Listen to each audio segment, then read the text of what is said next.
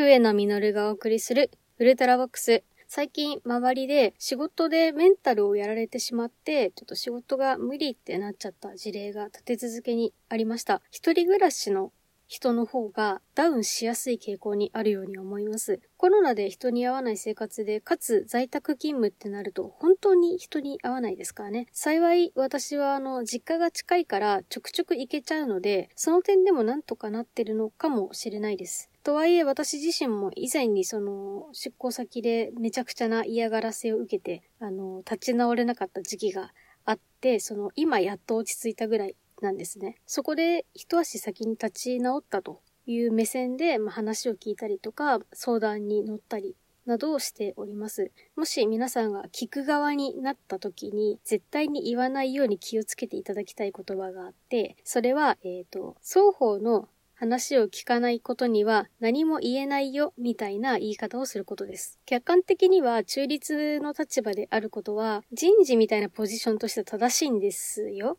でも、弱ってる人に対して、あなたに寄り添いませんっていう宣言をするっていうのは、話を聞く側のポジションとしては正しくないですよね。だって、友達が痴漢の被害を受けたりとか、カツアゲをされたとして、される側にも問題があったよねとか、証拠はどこにあるのとかって言わないですよね。まずはちっちゃい子が怪我をして泣いているくらいの感覚で、そうだよね、大変だったねって受け止めてあげてほしいなと思います。あとね、私、会社に行けなくなっちゃった時に、小さい会社だと移動してもね、嫌でもフロアですれ違っちゃうので、それすら無理っていう状況だったので、もうね、転職するしかないなって思ったんですよ。で、エンジニアの現場ではそつなくやれていたのに、出向先で全然ダメだったという経験から、性格的に合ってる場所、そうじゃない場所をちゃんと見極めて転職した方がいいのかなって思って、適当にいくつか性格診断をやってみたんですよね。それで性格診断を通して出向先で水が合わなかった理由と自分の性格がまうまく当てはまって、結果的に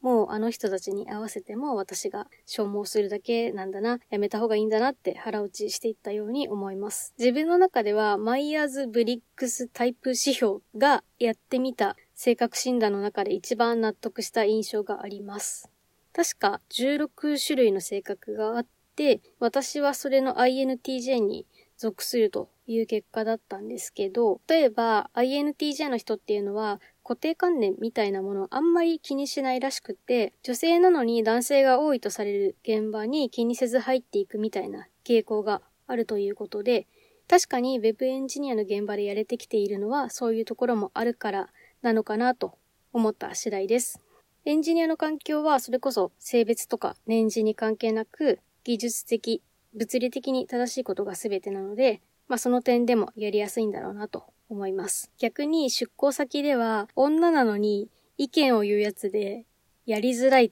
て言われちゃったりとか、配属2ヶ月目で売り上げを2倍にしたんですけど、それをね、これは偶然だって言われて認めてもらえなかったりとか、まあ、さらに3ヶ月目に売り上げを4倍にした時すら、そのすぐ来たやつが結果を出すわけがないって認めてもらえなくて、で、さらにその仕事をね、取り上げられちゃって、なんかね、よくわかんないんですけど、1週間ぐらいお餅を焼く仕事をやらされてたんですよ。さすがにちょっと意味わかんなくて、その理由を聞いても、下っ端は黙って言われた通りにやれとか、いかにも属性でのあるべき振る舞いを求められる現場だったんですよね。こんなのさ、相性以前に会社としてアウトなんですけど、まあ、だったらさ、愛嬌があって何でも言うことを聞く無能な人を採用してさ、しょうがないやつだな、みたいな慣れ合いの中、ゾロ船と共に沈んでいったらよかったんじゃないかなと思うわけですよ。まあ一方で INTJ の人って目標思考にあるので、まあ、それゆえになれない現場で数字を出すということができたのかなと、良い方向に考察することもできるかなと思いました。ちなみにこのマイヤーズブリックスタイプ指標はなんかちょっと流行りみたいで、あの自己紹介に記載してる若者が多いので、ちょっとそれに乗っかってツイッターの自己紹介にハッシュタグで INTJ って入れてみたりしてみました。それで結果、笛野には Web エンジニアが向いていたんだなということが分かったので、本業を Web エンジニアに戻したんですね。ところが私ですね、あの、Web エンジニアになりたくてなったかっていうと、実はね、そうでもないんですよ。もともとやりたいことはあったけど、それで食っていける自信がなくって、とりあえず適当に食ってこうっていうので、教授の紹介で最終選考まで上り詰めた某大企業にですね、最終選考の時点で一人しか採用しませんって言われて、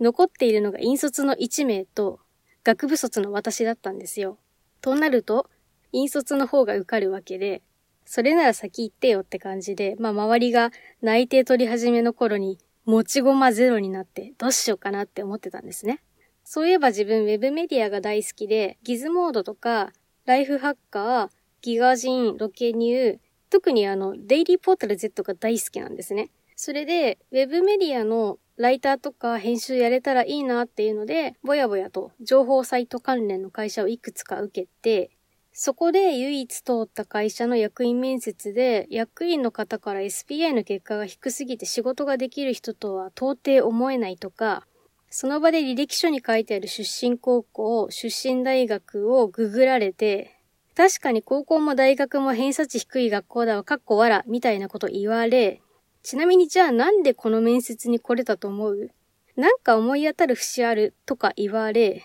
まず、腹筋1回もできない50メートル走を、えー、11秒台とかいう絶望的な運動神経から叩き上げでフェンシングで関東大会、個人は予選突破、えー、団体でベスト8、東日本大会団体でベスト8になったって話をしたりとか、家庭教師のアルバイトで担当になった子が不登校の子で、宿題も全然やらない子。というか、やるんだけど丸写しの子で、こちらは分かっていたけど、あえてめちゃくちゃ褒めて、まあ、これができるなら、他の問題もやってみようかって無茶ぶりすると案の定できませんと。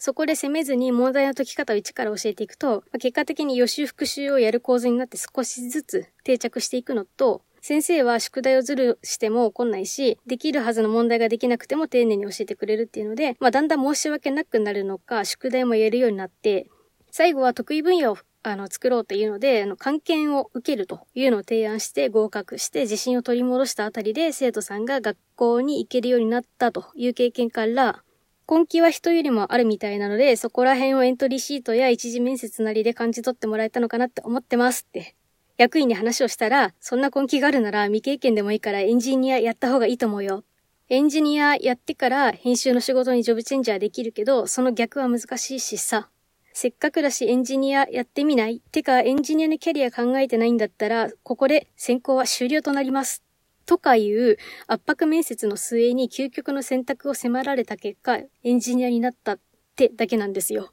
当時の役員には感謝している反面、言い方ってもんがあるだろうとは思いますよね。っていうので、あの、自分はエンジニアになるんだっていう強い意志でエンジニアになったわけでもないので、結果思っていたのと違うって思うことすらないんですよ。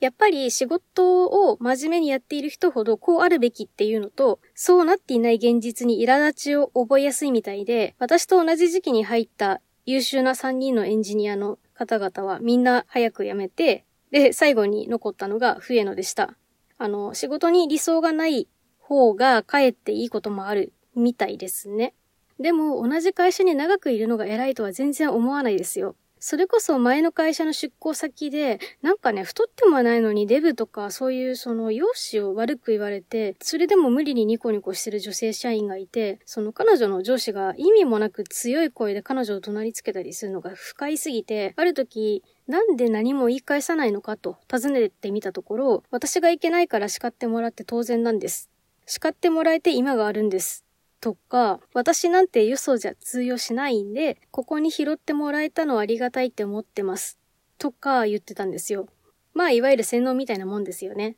それで自分を低く見積もることを言い聞かせることで心を保っているってむちゃくちゃアンバランスじゃないですか。これでとんでもない大企業とかだったらさ、とはいえ D2 で働いてるって名乗れるしな、とかさ、留飲を下げる要素は確かに何かしらあるんでしょうけど、でもな、あの、吹けば飛ぶような会社にしがみつく価値は私には見出せなかったですね。まあ、洗脳されてるうちは幸せなのではないでしょうか。まあ、いずれにせよ、生きてるために食っていて、食っていくために仕事をしてるだけなので、仕事をするので生きるのが辛いなら遠慮せず休んじゃっていいと思うんです。私ね、会社を休んでいた時期は忙しくてやれてなかったゲームとかやってました。あの、ゼルダの伝説、ブレス・オブ・ザ・ワイルドは名作ですね。あれを最後までできたという意味では最高の休養期間だったと言って過言ではないでしょう。あの、最初なんかさ、あの、ライネルに見つかった時超怖いみたいな感じでワープして逃げまくってたんですけど、だんだん慣れてくると、なんかね、おりゃーみたいな感じで、ちょっとね、上司の名前呼びながら一日に何体もやっつけまくってましたね。